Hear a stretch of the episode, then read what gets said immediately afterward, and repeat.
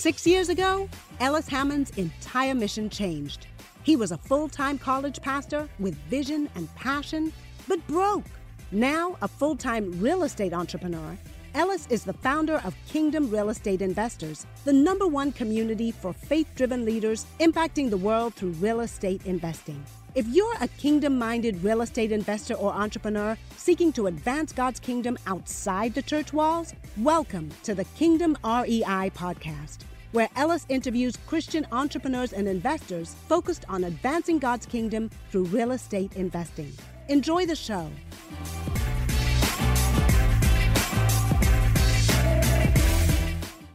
Hey, welcome back everyone to the Kingdom Real Estate Investor Podcast. I'm your host Ellis Hammond. Got my man Cameron Roy. What's up, Cameron? What's up, man? Um, nothing. I was just telling you guys I'm loving. It's raining hard in Dallas, and it hasn't rained in over 60 days here today. So, kind of on cloud nine, even though it's uh, cloudy and gloomy outside right now. it's interesting. One of my business partners was actually praying for rain in Texas today. Actually, you know that that that could be that could be that could be the answer right there. That's Sure. biblical, man. You have not because you ask not. The Just answer. ask.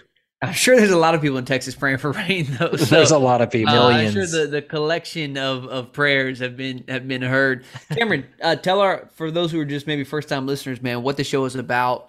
Uh, why, why you love why you love the King REI podcast. Yeah, this show is for uh, Ellis and myself to bring on awesome guests who are doing particularly great things in real estate um, with a kingdom mindset or a kingdom impact um, or a heart for bringing, you know, heaven on earth in the way they do business. And so, honestly, I feel like we have the best house or seat in the house just getting to listen to these wise folks we bring on. I agree. I love that vision, man. Heaven on earth. I mean, that is what Christ prays, right? Thy kingdom come, like your kingdom come or will be done. Like there's something about the kingdom coming to earth, and and that's what we get to do as kingdom entrepreneurs. Is really, um, it's why I hate that view of like kind of all things are burn burn up at the end. It's like, well, what about what about that prayer of like us as entrepreneurs? We're really called to create and usher the kingdom of God today, not just save souls, die, and go to heaven. It's like no, we're called to cultivate and create and use all that we're doing. And I think I think a view other than that really lessens the impact of what we as entrepreneurs get to do in building businesses and real estate and stuff. So, um, no, I really appreciate that vision. Um, that's great. So, guys, today we just have the privilege uh, and honor of speaking with a friend, a colleague, a fellow mastermind member, uh, Mr. Sam Sells. What's happening, man? Hey, what's up, guys? Thank you so much for having me on the pod. Uh, it's That's about time, man. Long time coming. Yeah, it's been a long time coming. Uh, so we're going to get into Sam's story today and just how uh, you know what what him and his company uh, have been up to, and and they've they've done a lot of deals, and uh, uh, some probably got some really good stories uh, as well to Yeah. share. And this idea of, of clean energy and what does that mean, and clean money, and and really using real estate for an impact venture. So I'm excited for you guys to hear Sam's story and and his journey into this. But first, guys, let me just pray as as we always do, and then we can jump in. So, Father in heaven, thank you again for today. And, we just pray that uh, your spirit, the Holy Spirit, would come, would fill our lives, would fill our minds, uh, would would be present with those listening. That you would be magnified, Father, and that you would just, even as Cameron just said, that God, you would you would give us the vision, you would give us clarity, you would give us wisdom on how we can leverage all that we have. God, that your kingdom would come and your will would be done on earth as it is in heaven. And we lift this up to you in Jesus' name. Amen. Amen. Thank you. Dude, Sam. So, what? Tell us a little bit about Wild Mountain. What is Wild Mountain? What are you guys doing today? And then I want to, let's, and then we're gonna just back up, man. So, but but give us kind of high level what who you are and what's happening today in your world. Yeah, thank you. So, Wild Mountain Capital um, is part of uh, kind of a conglomerate of companies that we started back in 2018. And we'll, we'll go back into, like you said, we'll, we'll rewind the tape here in, in a minute. But what are we doing right now? So, we are solely focused on uh, taking highly distressed multifamily properties that have been neglected. I mean, you know, seriously neglected. So they're 60% occupied. The most we've ever bought was an 80% occupied property. Um, but you know, SWAT team was there the day we closed. So it's it's just like these these properties because we look at um, investment as the leverage that we can use to create uh, social change, create uh, social welfare. And so, in the sense that we can go out and do good and be good and return an amazing uh, return to our investors at the same time. It is not easy. It is not for the faint of heart.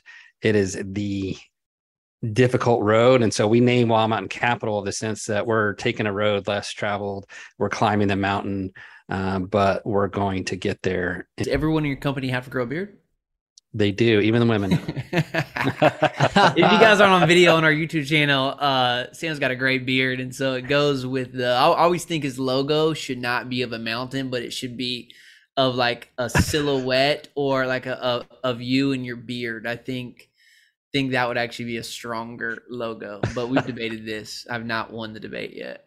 Yeah, you're making me feel insecure about mine, Sam. I'll probably go shave after this podcast. Cameron, you literally look like a baby. You know, I, I mean, when I, I, didn't think so, and then a guy like Sam comes on, I'm like, yikes, that's not. Oh good. man, you, you just see some of the partners we work with. One of our partners, it just got this massive, you know, it's like 18 inches of beard, and uh, it's awesome. You know, it's just awesome. But you, you, know, it's like maybe I'm Samson and I can't, you know, I can cut the top of my hair, but if I cut my beard, you know, I lose all my power. Yeah. So I want to, we're gonna, I'm gonna write down some notes. You're focused on distressed assets, you know, heavy, heavy lifts. I'm curious about that. i want to come back to that though, and we'll, we'll back up a little bit, just because you know we've talked about this. Like we have different models, and we we mm-hmm. focus on different tenant bases and you know, it's one of my investing rules that we don't go after uh, what what you guys are going after, right? So yeah. uh, that that's an area that I want to just even I want to get I want to hear more from and even you know hear your your explanation. So I'm gonna write that down. We'll come back to that. That's something that kind of a little teaser for some folks to, to hang on and, and even wait on to to hear why Sam and his group focus on on those type of deals. So uh, back yeah. us up, Sam, man. I want to hear just you know your journey into into real estate, and you know, was this something your family was doing? Is this you know how, how did you become a real estate investor, and especially a, a pretty heavy value add real estate investor? We um, grew up poor. My brother likes to say we were mud babies from Oklahoma. If you grew up poor in rural Oklahoma, you'll know what that means because there's so many ponds. You just we we swam in ponds and got muddy, and our underwear turned red because the red clay there, and it's just like you know, we could go on about that, and I'm sure nobody wants to hear about that stuff. But you know, it's just it was a great childhood, and I didn't know I was poor until somebody in you know in in school yeah. said, "Hey, hey, you're poor," and you're like, yeah. "Oh, what?" you know, right? It's just this is how life is, and um, and so we we were always, you know, at the beginning we were attracted to those get rich quick schemes and and so forth you know that you see all over everywhere. I'm glad i didn't grow up in the internet era. I don't know how anyone decides what is true and not true sometimes anymore because it is so compelling. But uh, real estate kept coming to us. And so we were we got into construction and and started working on homes and flipping homes. And then i i joined i joined the military after I'd worked in construction for a while and was helping other people flip homes. And while I was in the military as a firefighter, I had all this extra free time and started flipping homes with a friend and then flipped homes with a partner. And that was in the early 2000s. And so, really had done that, made it through the 2008 crisis just fine, uh, but still looking at high density places in town, distressed assets, uh, kind of that mentality that you see on the shows, but the shows glamorize it and make it look like it's super simple. And it's how, how did how did you dealing in those kind of distressed assets still make it through the 2008 crisis just fine. You kind of like passed through like that was no big deal. Like people got people got destroyed. Like yeah, what do people, you mean? Yeah, people got destroyed, and, and I'll say partly it's because we just didn't have very much. Okay, but mainly because you know we were buying homes at fifty thousand dollars a piece in downtown San Antonio. And so when we flipped them, we were going to sell them for 130. The 2008 crisis happened. I mean, I had two homes for sale when Lehman Marcus fell, you know. And so those as the capital markets crashed, both of our deals fell through. They were both under contract. We are selling them both around 130 grand. And so we just backed up and said, okay, let's put it back on the market at 115 because things crazy. One of them sold right away. So yeah, we we lost fifteen thousand dollars of potential profit, right. but we only had seventy five grand in the in the house, so we still made forty something thousand dollars off that deal in three months. Makes sense. And the other deal, you know, um, we ended up holding onto that property, turning it into cash flow rental. I made 350 bucks a month for about 10 years on that deal. and, so, until we sold it. So, okay, so cool. So you left the military, or you were doing this in the military. That that was just kind of like your retirement after the military, right? Doing yep. this focus, and then things begin to evolve. Like, like keep keep this journey going. Yeah. So, uh, military i got out got my degree came back in really had been drawn a long time ago so way back when i was a kid i thought i wanted to be a doctor and work in third world countries and help people and so i wrote in my journal and i can share this with you guys because you're um, because of what this podcast is but i wrote down like lord, lord if you help me be able to practice medicine in third world countries or overseas i'll do whatever you want i'll dedicate my life to you or whatever and so I realized, though, as an adult, that I really didn't like being uh, in hospitals, and I didn't really want to be a doctor. Uh, my mind was just very business focused like how do we improve? How do we do more? We can do more we can do more. So i i went and became a healthcare administrator and then got into global health got a master's degree in global health policy and spent years overseas um, working with some of the poorest of the poor like from afghanistan to sub-Saharan Africa, Chad, you know, just you can take some of these places away to Nepal, to you know, working with foreign Liberia. I, I could just list off a whole bunch of places. So, what I learned, and and to bring it back to the gospel and business at the same time, is I'm sitting down, we're talking to a guy who's in charge of like six different clinics. He wasn't supporting them, wasn't providing them anything and i'm sitting there listening to him and i'm saying a prayer in my in my mind in my heart and thinking how do we get this dude to do something six years people have been coming and talking to him and helping americans have been trying to get him to support his people across the region of the country that he was in charge of and it and i got this impression align his incentives and so i said hey you know doctor whatever he uh if you provide more people, then that means you are have more people underneath you. That means the value of all your clinics are more. If you provide more uh, support, that means more people get treated. So now you get more people getting treated. You get more people doing work. You have more training underneath you. That's a lot more value, and that means you're a lot more important. And you're going to be able to go to your bosses and say, "I need a raise because now I'm not in charge of 50 people. I'm in charge of 250 people." And when that, he just paused and he looked at me and I was speaking through an interpreter. And then I just, he just kind of sits back. And I just see the wheels go and it triggers, right? The next day, the next day, I, we call one of the clinics as we're asking them, hey, you know, how's it going? Blah, blah, blah. And like, you would never believe it. Dr. Sajadi called me and blah, blah, blah, blah, blah, blah, blah. And it was like, oh my goodness the the world changed and all of a sudden they started getting all their supplies they started getting medical training it just completely changed and ever since then i've thought about the government's trying to force feed people stuff and give them stuff so that they can become better but if you want people's lives to get better align their incentives so that they know that you know provide them the, the keys they need or the access to the things they need, but align their incentives and they make it better. And so, in a, did that for years and years, came back, knew I couldn't go start my own charitable organization, 501c3, whatever, and go out and do medicine because that's just such an expensive endeavor. We looked at where does uh, health all come back to, and it's the home, hmm. it's the family. And so we said, okay, let's back this thing up and let's focus on housing security, but in a way where we can make a lot of money for ourselves, for our investors, and do a lot of good at the same time and improve housing security situations. And if we can do that, if we can prove to people that you can make money by improving other people's lives, just like we did with Dr. Sajadi, when he figured out his incentives were aligned, the world changed. And if America's ever going to fix the affordable housing crisis, it's not going to be the US government. They can do policies to make it better for investors. However, it's going to be private citizens. So let's do it in a way and let's make money doing it. Hmm.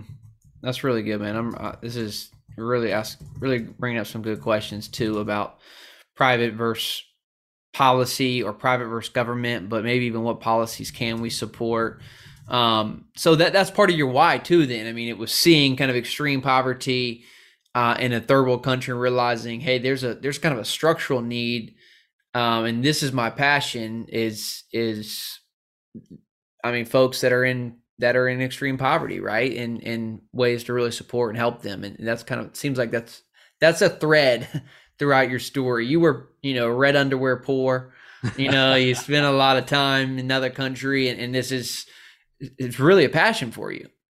It's it's really it's a passion project, um, and it has to be because it is so difficult sometimes to take a property and change it because you're changing culture, you're changing lifestyle, you're imp- taking governance that wasn't there, very non-existent, and you're changing it and people sometimes get upset.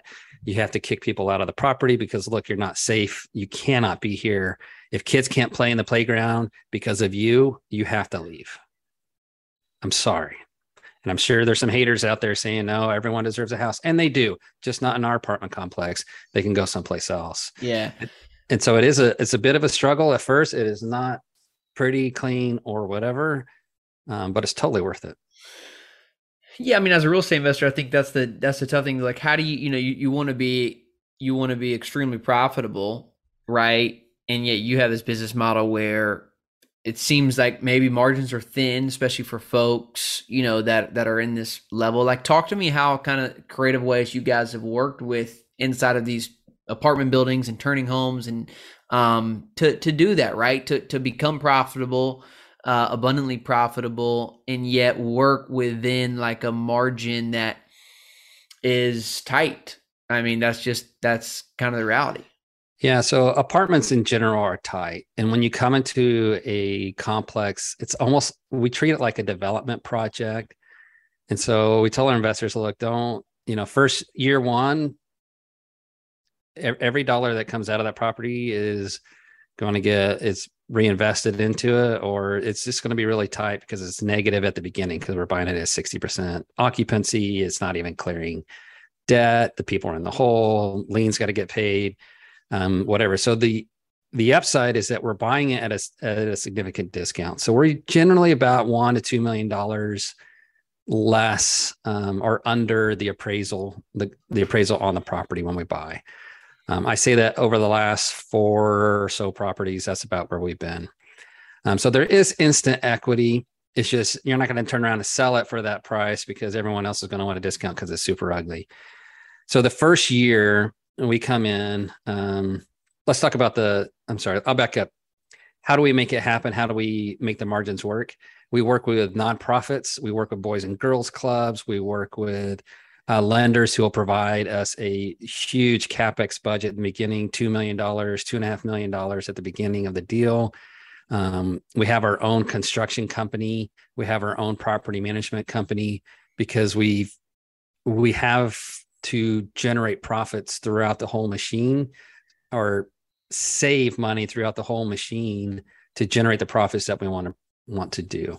In the end, the margins are fantastic. It just takes a little while to get there on average, Sam, in the past few deals that you've you've done, I don't I don't know if you've gone full cycle on any of them, but I know traditional value add deal that isn't that rough. People, you know, pitch, hey, three to five years, here's our capex. We're going to increase value by this, and you know, start accepting offers in year three, and may have to hold it till year seven. Like, what are you pitching? What are you guys anticipating? How long it takes to actually realize, you know, your efforts to put that property in a place where you want to sell it? Great question. The smaller ones, we bought a bunch of smaller properties when we started. And so those properties are all either hitting the market soon or will hit the market relatively soon. Uh, investors far and away should be in the 30 percentile average annualized return. Some of them will be much higher than that. Some will be a little bit lower in the 20s uh, on the average annual return. Now, they didn't receive on those particular deals, most of them, not all of them, most of them did not get annualized cash flows um, because we're only a year or two years into the deal and it was just a big, heavy lift. We've learned over time because we made a, a lot of mistakes because I didn't hire a mentor in the beginning and I should have. Um, so, folks, hire Ellis as your, you know, or Cameron as your coach. Just saying, save yourself uh, years of life and gray hairs. The, uh, you know, so we now we're buying much much bigger deals, um, and because we own our own construction company, we can knock out 80, 100 units in eight months get those things on the market and that's when it cash flows. So when if we can do that then a year turns around and and we're into positive and people start receiving funds. Mm-hmm. i'm curious on what like kpis you're tracking outside of kind of revenue kpis sam like so you have your own construction team. Do you guys have your own pm team too or is that property management team as well? Have y'all built that or is that third party still? No it we built our own because third party we couldn't get any third party that would work with all the in the nonprofit organizations boys and girls club police department um, all the different things. We right. you know i went to jesse's my brother he runs a property management company. He and i went to the city council in fort worth and talked to the city councilor over a property we're buying.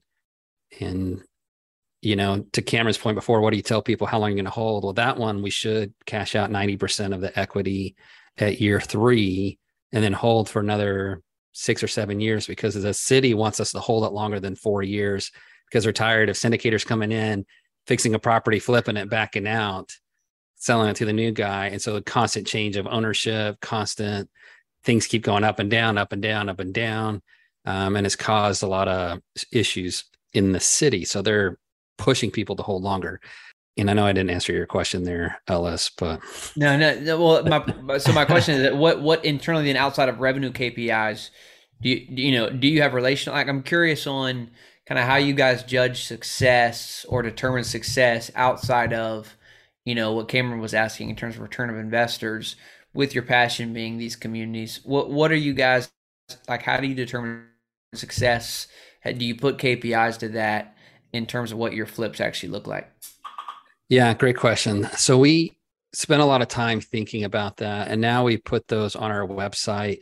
So we think about the number of communities we've changed. We think about the amount of money we've spent on these properties that gets pumped into the community. Because if you're you're spending two million dollars on an apartment complex, you've employed a lot of people in that area, right? A lot of people, and so that's money getting pumped into the community that wasn't wasn't going to get pumped in there before um, millions of dollars. Uh, we we talk about lives changed, so we look at number of units we've renovated, how many people have gone into those nicer renovated units, and it's still at affordable rate.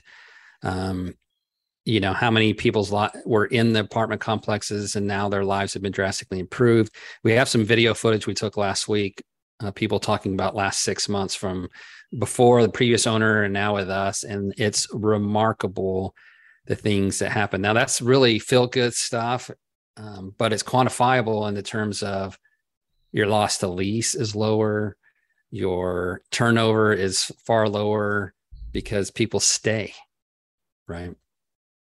I'm thinking about a story. Uh, I'm just on your website too. Changing lives. It's cool. So you're tracking like four million dollars spent on positive change, 21 communities improved, 5,000 residents impacted. That's cool. I like this. Um, I like how you're kind of leading with that too. It's different. Uh, I think I remember a story. We bought a deal in Kansas City, and um, you know, a ugly deal uh, for yeah. sure. A long term owner, thirty year owner, and so clearly, when you have a an older person, you know, own this deal for a long time, pretty heavy distressed asset, you know that rents are low, right? And you know, yeah. in order to make this deal work you're gonna have to come in and spend a lot of money and you can't not spend money and not raise rents. that's a dying, yeah. that's a dead formula of, of how to stay alive, right? Yeah. And so that was our plan. Like we're gonna go spend money and we're going to raise rents. Yep. And um, which is the plan on all real estate, by the way. But I think when you are doing this in more of a community that, you know, they're already kind of maybe below the poverty line, or there's a there's a there's a little less of a margin. It's more focused on well, what about the people? And so I had a lot of investors worried about that. And I remember saying, listen, I, we're doing a value to this community. Like it is not being well run. It's not being well maintained. Like trust me on this. Like we're we're not going to go and just kick people out. We took over this asset. First off, like 10 people just left because they were like illegally living there. We Yep. had like a property management person like l- running a furniture store out of a unit. So like a a lot of investors were worried about kicking people out. I'm like, well, next you know, we're all, all already like 80%, uh, you know, we're at 20% vacancy right now. It's like, well, Yeah. okay, that, that wasn't an issue. And then we started turning units. And what was so fascinating was that, you know, we would get these units done. They're starting to look really good. We're cleaning up the place. Um, and, and, and the people living in the, the place, the property who stayed were actually coming to our leasing office and saying, Hey, when is that renovated unit going to be ready? And when can I move in it? And we're like, well, listen, it's going to, your price, your rent's going to go up 350 bucks if you move Yeah. in that unit. And they're like, it's okay. Like we just want a nicer place, you know? And Yeah. so I think, I do think you know, there's a, um, to, to realize we're not, you're not, we're not increasing price that doesn't equate to value that people ultimately want.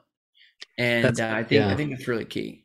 I've seen it a thousand times now. Every unit we renovate, a lot of those units get filled with current renters, which is great. That gives us more units that we can renovate. People want to live in a nicer, cleaner, safer place. They just do.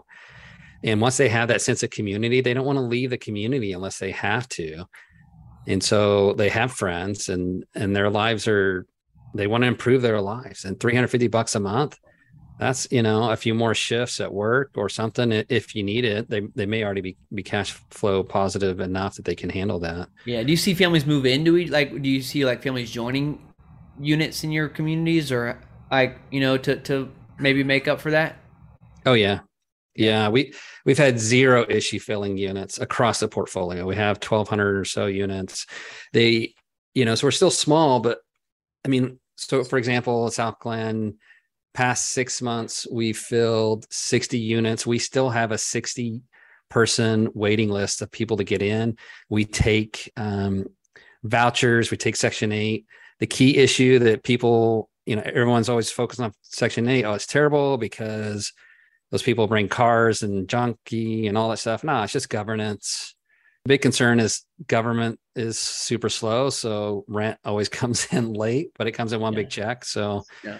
you know it just messes up the accounting a little bit but it comes you know Yeah. it comes every time Yeah.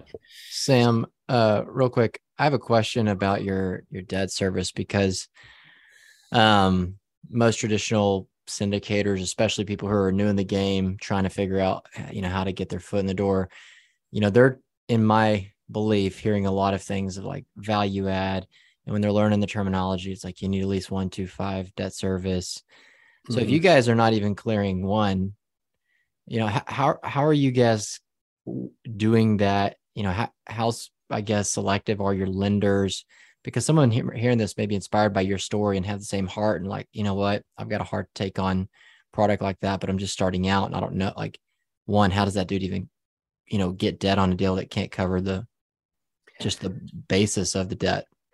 Yeah, I will tell you at at the small. So if you're going to go try and buy an empty apartment complex and you've never done this before, uh, just plan on paying cash. Finding debt on an absolutely empty place is Mm. impossible. Um, we were fortunate or blessed to be able to find uh, folks that were able to give us debt on. You know, one was like 12% occupancy. It was 12% note, which is extremely high and we took us like eight or ten months to, to clear debt service right to get to one to one and then you know trying to finish it off so we can go hit agency level debt you know you, you just expect it to be difficult now on the flip side if you're doing an 80% 180 unit property that fits all those things that will you can take section 8 vouchers and so forth there are lenders out there who specialize in that stuff and their debt terms are fantastic and Well, yeah, and there's there's a difference too. I mean, to your your question, um, Cameron is agency bridge, right? There's a lot of bridge products that will uh, base their underwriting on your future revenues, right? So the the 1.25 DSCR requirement is really for agency. And so, you know, there are some bridge lenders that will help you bridge that gap as you stabilize the property, to Sam's point. And yeah. there are a lot of great competitive lenders out there who uh, will help make that possible. But yeah, I mean, especially if you're a first time borrower, you know, and like you're really distressed asset, like probably forget about it. you know, yeah. I mean, yeah, it's not going to happen. I mean, I, well, you know, I take that back. I mean, there are hard money, you know, if, if, it's a smaller deal, there's some hard money guys that, you know, will charge a lot because you're, they're taking on a lot of risk for that. Uh, so there's stuff out there like that. Um, Partner with somebody who's yeah. doing it until mm-hmm. you've got some under your belt and then yeah, you can go to the lender. I'd also say don't start there though. like that would yeah. be my opinion, right? It's just easier money to be made if that's your goal. But I mean, I know this is a passion product project. This is part of who you are, to your story for you, Sam. But yeah. I think for someone who's just interested in getting involved in real estate, um, you know, it's a it's a hard area to start. And, th- I think that's what I wanted to kind of wrote. I was writing some questions down. Um, you well, I think I think I kind of getting the story behind this of you enjoy this. This is tied to your story and what you've like guys called you to. Um, but to Cameron's question, do you recommend other people like what is your sell to get into this? Like, or do you think others should kind of get into this area type of value add real estate investing? Let's talk big picture first. Um, if we're ever going to solve the affordable housing crisis, we are going to have to go after these older projects where it's a whole lot less money to repair them, put them back into a clean, safe place that's nice um, and affordable. Um, is far easier to do that, and it makes more. Uh, the numbers work a whole lot better than it does to build brand new 300k a door apartment unit and then try and lease that out for 600 bucks a month you, you can't make the numbers work on that. And so then you need heavy government stipends and and so forth to do that. You can make older products um, very very nice inside. Um, it doesn't have to be granite countertops. It can still be really nice. So what that's globally yeah we a lot of people need to do this. I i can't do it all by myself. You can't do it all. Three of us couldn't do it all. If if i had 10 billion dollars of real estate i still wouldn't be able to do it all there is so much out there and so much opportunity. Now, if you're a, a young person or a new person, young in this game, I would highly recommend you buy assets that cash flow because if not, you can go into bankruptcy really quickly, um, very fast. And so that's a very hard road to to go down if you're trying to buy um, negative cash flowing assets. And if you're going to do that, come talk to me because you're going to need an excellent business plan and a way to um, execute that business plan. No, I think that's a I think that's a good word. So, what is this clean clean money? So, he, we were talking. You just got a new Instagram tag, Clean Money Sam. By the way, if you're not following Clean at Clean Money Sam. I actually just got. I went to look at it again, and now you're the first post on my feed. Clean Money Sam. Wild Mountain Capital is not just focused on return to our investors, but it's focused on what impact is felt at the property to our residents and the community. Wild Mountain Capital. Good quote there. So Clean Money Sam, everyone on Instagram. He's got 54 followers, and so dang. Uh, we, after one week, yeah. Yeah, one week though. That's right, man. That's right. 54 you didn't have a week ago. So go and give this guy some love uh, at Clean Money Sam. even see a, a, picture of the Kingdom REI community on there. So I love seeing that and you speaking, which is cool. So uh, guys, go check him out at Clean Money Sam. So what is what is that? Like what are you trying to communicate with this idea of clean money?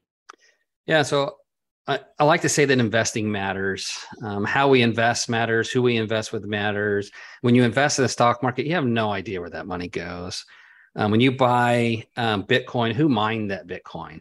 Right? Uh-huh. Do you ever stop uh-huh. and think where the trail goes? Did it come from Mexico, from a drug cartel that's mining all this stuff, and they're making money off of that, and they're using it to do hits on families or whatever? You know, you can think you can go down this road of it being just terrible, but honestly, you have no idea. And so to me, clean money is the idea that we can invest in a way that makes a difference, that is socially conscious. So we're, we care about our future, we care about the future of America. And look, that doesn't mean you have to invest in distress assets, right? Uh, Ellis, when you guys buy apartment complexes, you're not rude, terrible property owners, right? You care about the asset. You want to create a nice community. Um, people of from the poorest of the poor to the richest of the rich, we all need to have good people around us. We just simply do. And so, to me, clean money is the idea that we can invest in a way that makes a difference, a positive imp- impact on the world, just like clean energy does has a positive impact on the world just like clean eating has a has a positive impact in the world is the idea that clean is that we can do things without all the dirt and grime and filth that comes with it i mean yeah i mean i totally agree uh, so it's it's more so of clean as in like pure like pure like this is we can do we can be capitalistic and yet be kingdom minded absolutely. Yeah. You know I, there's no better mechanism to improve lives of the general populace populace than capitalism. There just isn't right um, it's been well proven across the world now is is capitalism perfect no that's why we have rules and government and everything else um, does it always get it right? No, but it, it's the ability for us to improve lives. So a farmer is improving lives. He's producing the best quality vegetables or fruits he can he can create. Great, that's improving lives. I like good quality vegetables, right? You know, so but in real estate, the idea that you buy a property and spend as little as possible. You extract as much money out of the uh, residents as possible. You jack the rents you provide zero value.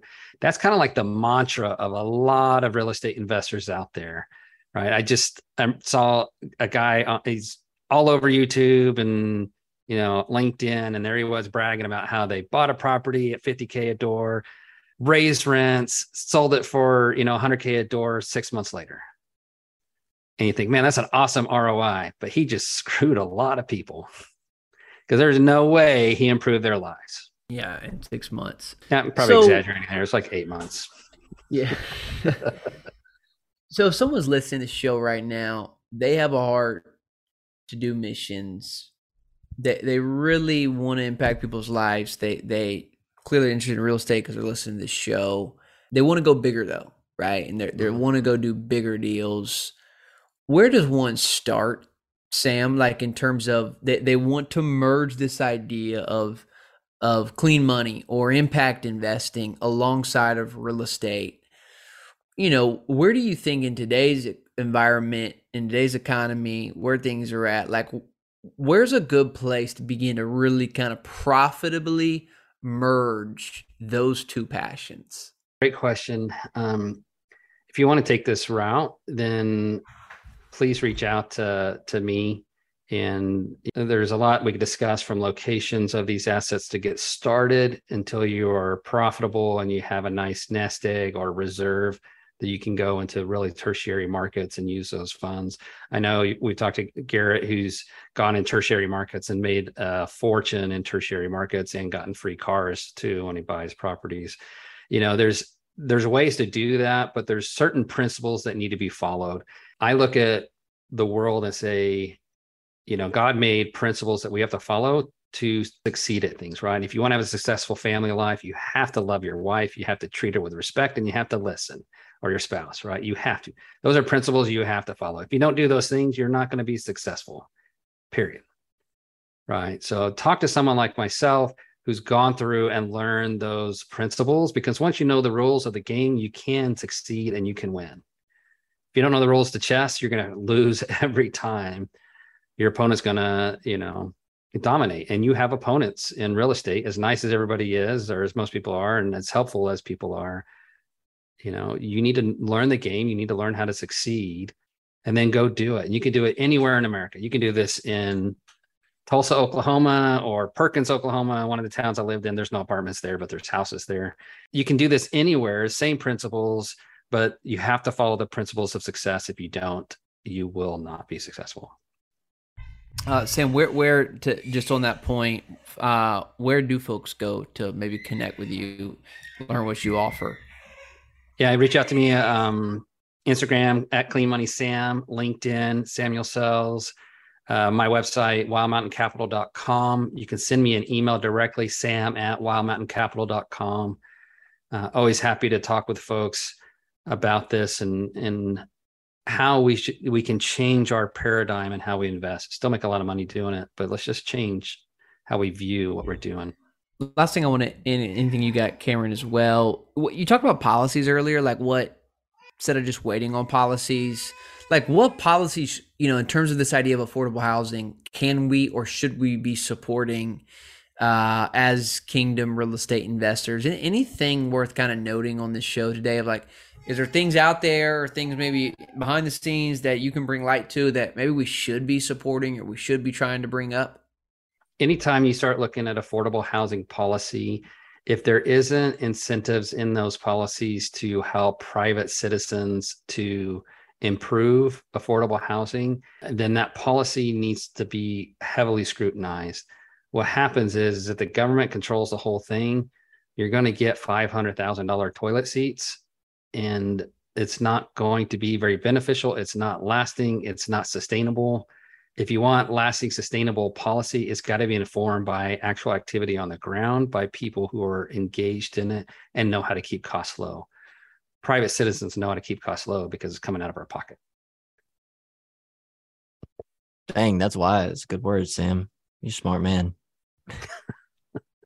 I've emptied my pockets many times. no, I, I think that makes sense. I mean, it's just like, you know, going into, I mean, I'm sure you probably learned this in your, you know, ministry in those third world countries is like, you can't be this, you know, like sustainable solutions are not the white man coming in and saving, you know, the, the, whoever, yeah. World, right. You know what I'm saying? Like it really has to start with, from within, you know, and, and really giving power, just as you use that story of giving power to the people who are present uh, and allowing their creativity and to really spur those ideas. So I, know, I think that makes a ton of sense.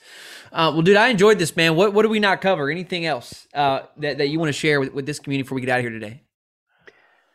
I I just want to share that um, I believe humans are inherently good, and that if given an opportunity to do good um, and they understand that they can do good, they would rather do something that is good and helps other people than do something that is just completely selfish. I hid my light under a bushel for a long time, never shared this. We just wanted to do it all internally because I was just afraid that people would reject that message. But now I'm happy. If you're if you reject it, fine. But do good, invest in a way that matters, invest in a way that's clean, care about who you're investing with, and how they are using that money. Same as you were talking, this came to my mind. I took a picture of it the other day. It's why it's fresh. Uh, I was reading through First Peter three, and First Peter three, uh, ten through twelve says, "Whoever desires to love life and see good days, let him keep his tongue from evil and his lips from speaking deceit. Let him turn away from evil and do good. Let him seek peace and pursue it. For the eyes of the Lord are on the righteous, and his ears are upon their prayers." But the face of the Lord is against those who do evil. So on your note to do good, that's also backed up from the Lord. So pretty good wisdom to follow, y'all. Thank you for sharing that. Awesome. That's perfect. What verse was that? That's First Peter three, uh, ten through twelve. Thanks, man. Uh, guys, I hope you enjoyed this. Uh, you know, if if you want to get more time with guys like this, no, we, we have this is what King this is this is Kingdom Art. Yeah, like we have a mastermind that really supports. If you're like, man, I want to be around more people like this who are thinking, doing deals like this. This is who Kingdom Art supports. We have a mastermind. Go to oneconnectionaway.com and learn about our. Um, we'll, do it. We'll do another webinar sometime here soon to talk more about that. Lo- love to get you more information. Uh, but just know that there are there are other people involved in this, doing this already. You're not alone. Uh, you don't have to go pave the way. Guys like Sam, guys like Cameron at the Common Good Fund, uh, myself with Symphony, right? We're, we're, we're trying to figure this out and, and trying to uh, pave a way. So invite you to come join us. If you enjoyed this episode, take a screenshot wherever you do social media, post it. If you're on Instagram, tag at Clean Money Sam. You know, and yes, so please. let us know that home. You know what you're enjoying about this. Love your feedback on this, and uh, we look forward to having you continue to listen, guys. Thanks for your time today. I appreciate you joining. Thank you so much. Cheers. All right. Hey, real estate investors, I hope this show has given you permission to go out into the world and crush it in the name of Jesus. If you want to learn more about our community and locking arms and joining forces with other like minded investors like yourself, go to thekingdomrei.com to learn more about our mastermind and send an application. We'll see you next week.